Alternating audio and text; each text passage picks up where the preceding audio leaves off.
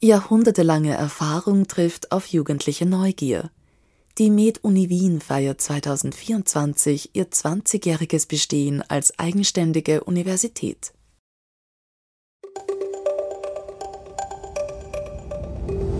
Hörgang Med Uni Wien, der Podcast von Springer Medizin gemeinsam mit der Med Uni Wien.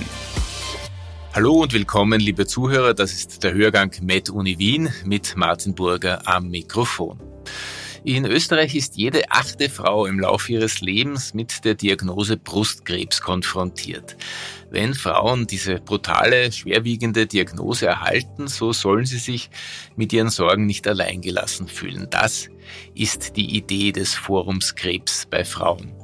Gegründet wurde das Forum Krebs bei Frauen von zwei Onkologen der Med-Uni Wien und des AKH Wien in Zusammenarbeit mit dem Frauenministerium.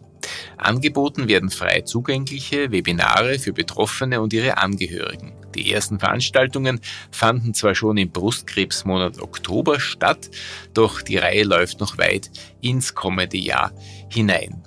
Einer der Gründer ist Professor Dr. Matthias Preußer, Leiter der klinischen Abteilung für Onkologie. Und Marlene Nowotny hat mit ihm über die Inhalte und Ziele des Krebsforums gesprochen. Herr Professor Preußer, Sie haben gemeinsam mit Professor Bartsch das Forum Krebs bei Frauen von MedUni Wien und AKH Wien ins Leben gerufen. Was möchten Sie mit dieser Online-Informationsreihe denn erreichen? Ja, das Ziel dieses Forum Krebs bei Frauen ist es, valide und gute Informationen über Krebserkrankungen bei Frauen darzustellen und zu erklären. Das Internet ist ein gefährlicher Platz, sage ich immer. Und heutzutage ist es halt so, dass als Betroffener, als Betroffene geht man natürlich ins Internet und googelt schnell mal was. Nur findet man hier gerade im medizinischen Bereich und auch in der Onkologie ganz viel falsche Information oder einseitig dargestellte Information und wir sehen das immer wieder in den Beratungsgesprächen mit unseren Patientinnen und Patienten, dass hier auch sehr viele falsche Erwartungshaltungen zum Beispiel entstehen. Und da wollen wir entgegenwirken mit diesem Forum. Das Prinzip ist, dass wir in Webinaren alle ein bis zwei Monate unterschiedliche Themen zum großen Themenkomplex Krebs bei Frauen durch Experten und Expertinnen darstellen wollen. Es gibt immer einen halbstündigen Vortrag und dann noch eine halbe Stunde Fragenbeantwortungen, äh, wobei eben die Teilnehmerinnen und Teilnehmer ganz bequem von zu Hause eben online über eine Chatfunktion Fragen stellen können und wir diese beantworten.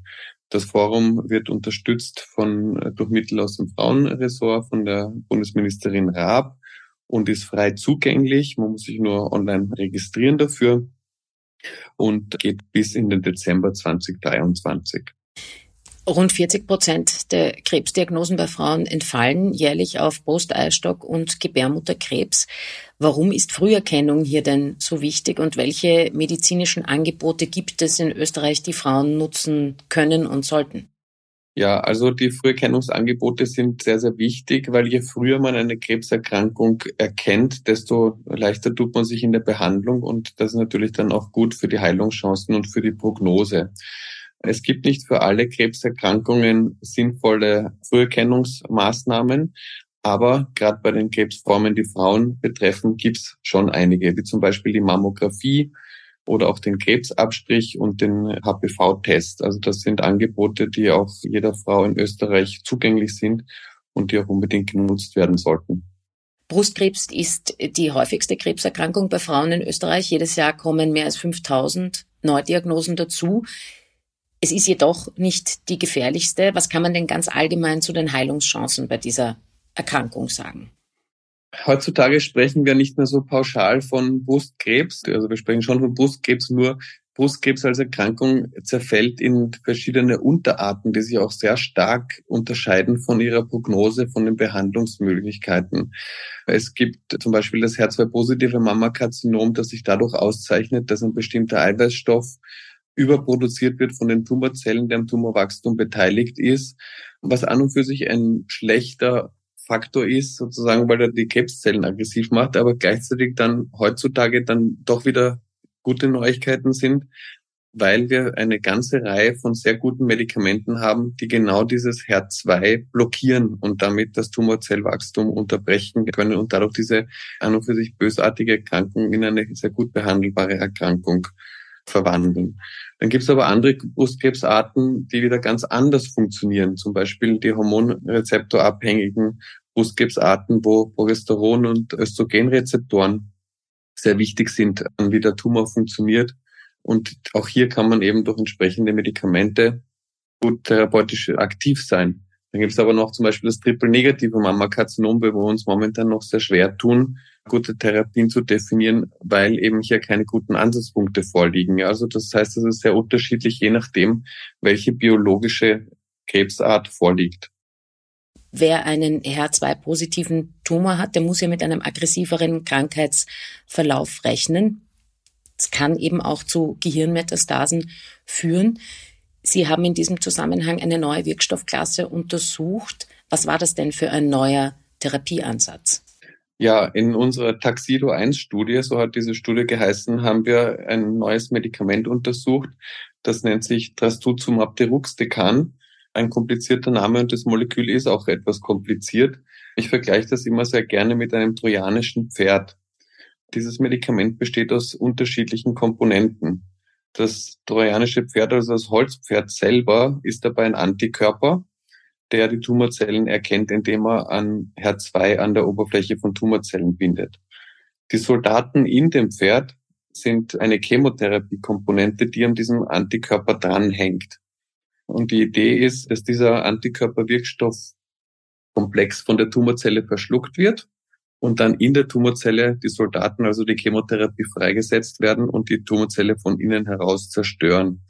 Also man verbindet hier ein neues Konzept, den Antikörper, mit einem alten Konzept der Chemotherapie und bringt die giftige Substanz die Chemotherapie direkt in die Tumorzellen hinein und verhindert damit, dass die Chemotherapie sich im gesamten Körper in hoher Konzentration ausbreitet und dadurch zu vielen Nebenwirkungen führt. Und gleichzeitig erreicht man, dass die maximale Wirk Konzentration, die maximale Effektivität dort stattfindet, wo sie passieren soll, nämlich in der Tumorzelle.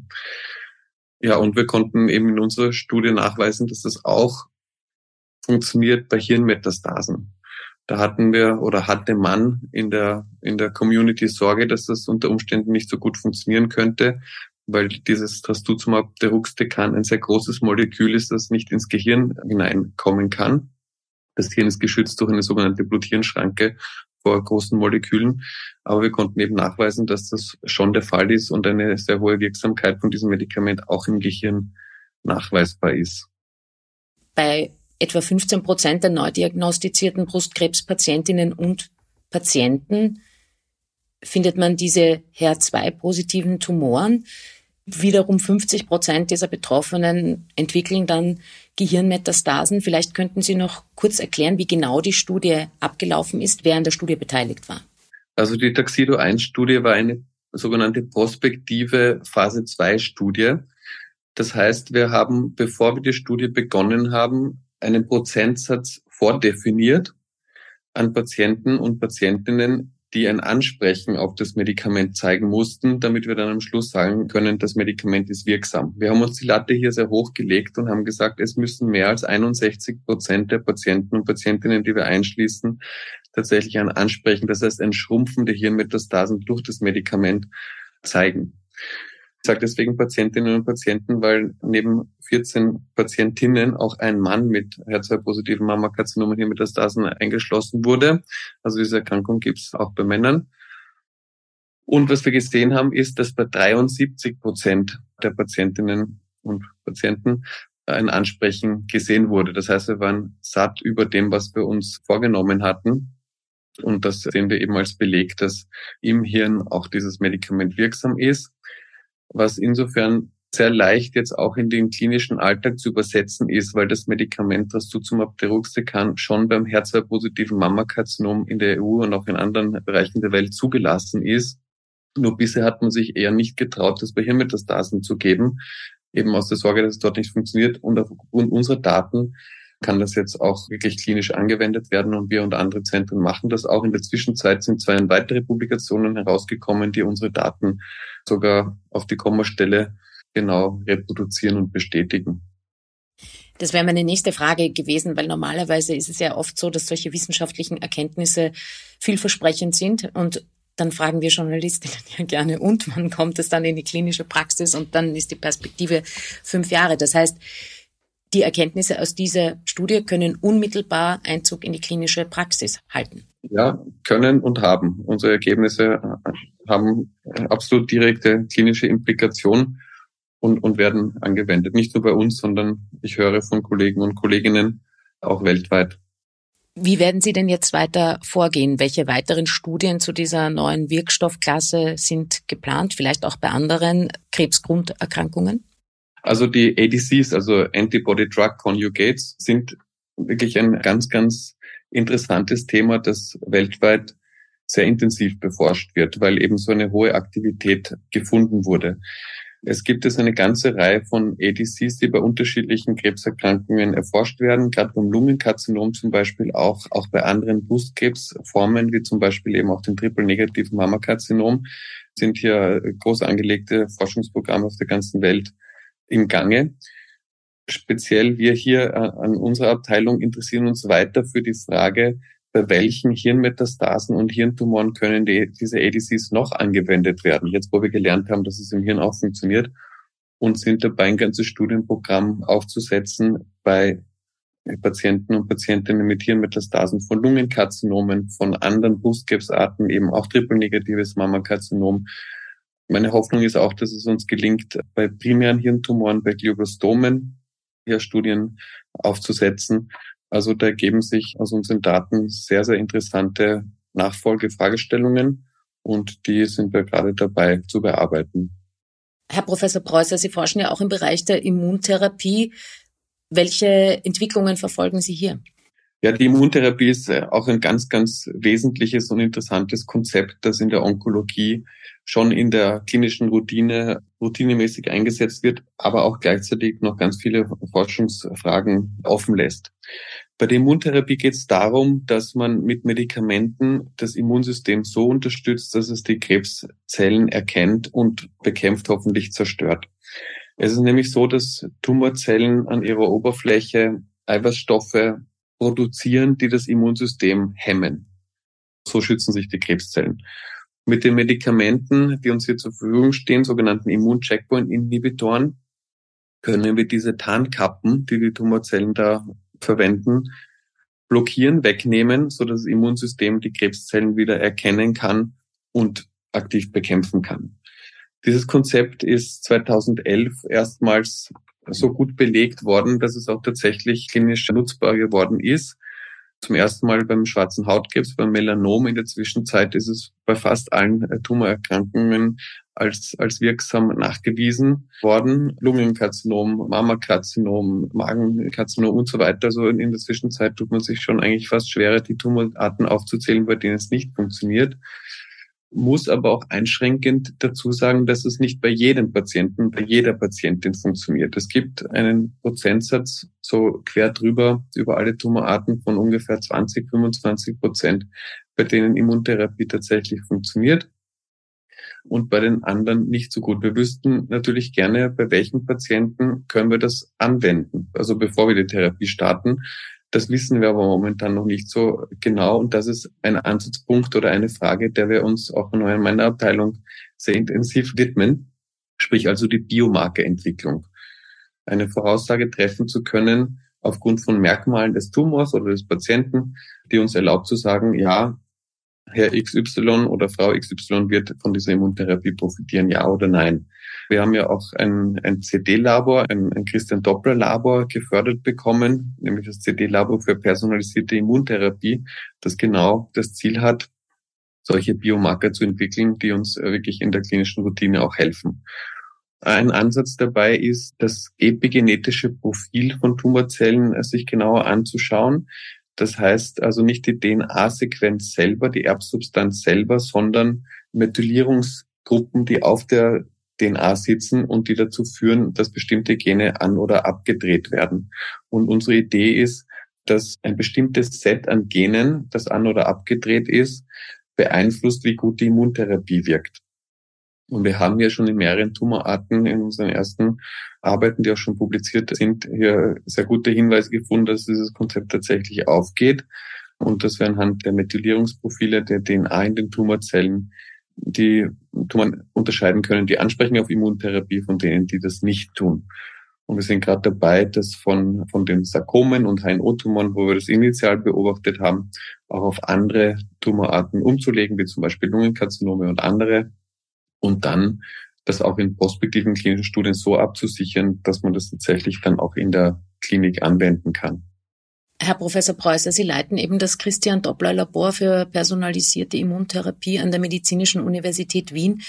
Abschließend noch die Frage, das ist natürlich Zukunftsmusik, aber auch weil Sie gerade gesagt haben, Sie versuchen Biomarker zu identifizieren, die Auskunft darüber geben, ob und wie ein Patient, eine Patientin auf eine Immuntherapie anspricht, wäre dann, wie soll ich sagen, das Zukunftsgesamtkonzept, dass man Biomarker hat, die einem überhaupt sagen, wie Patientinnen und Patienten auf unterschiedliche Therapieansätze ansprechen, um möglichst früh die richtige Therapie finden zu können. Also nicht nur auszuschließen, sondern tatsächlich den personalisierten Therapieweg zu finden?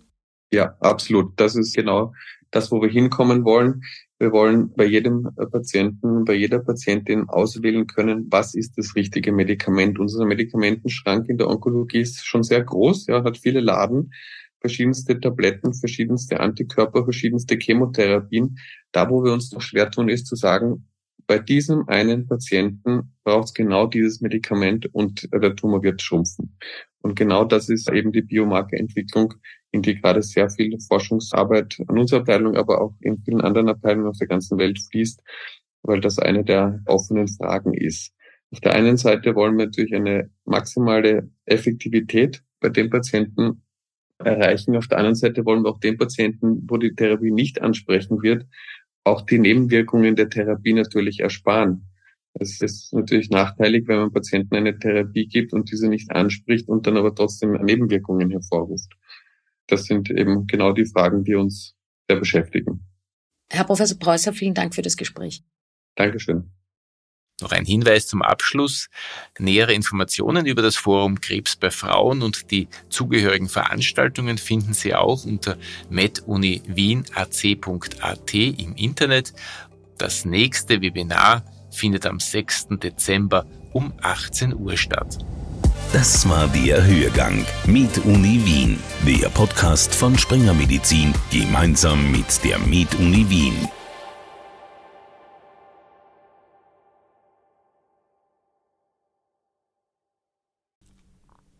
Sie wollen keine neue Podcast-Folge mehr verpassen? Dann abonnieren Sie am besten gleich unseren Newsletter. Den Link zur Anmeldung finden Sie in der Folgenbeschreibung.